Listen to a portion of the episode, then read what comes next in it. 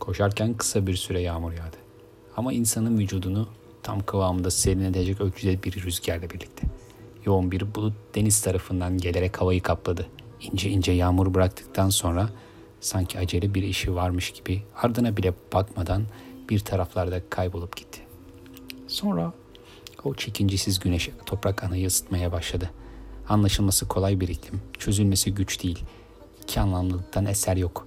Metafor ve sembollere değer yok. Yolda jogging yapan birkaç kişiyle karşılaştım. Koşu yapan kadın ve erkek sayısı aşağı yukarı eşit. Toprak anaya basa basa rüzgarı yararak gelen kısalıklı koşucular arkalarından bakıldığında haydut sürüsü tarafından kovalanıyormuş gibi görünüyorlardı. Öte yandan nefes nefese kalmış, omuzları düşmüş, her haliyle bunaldığı belli olan şişman koşucular da vardı.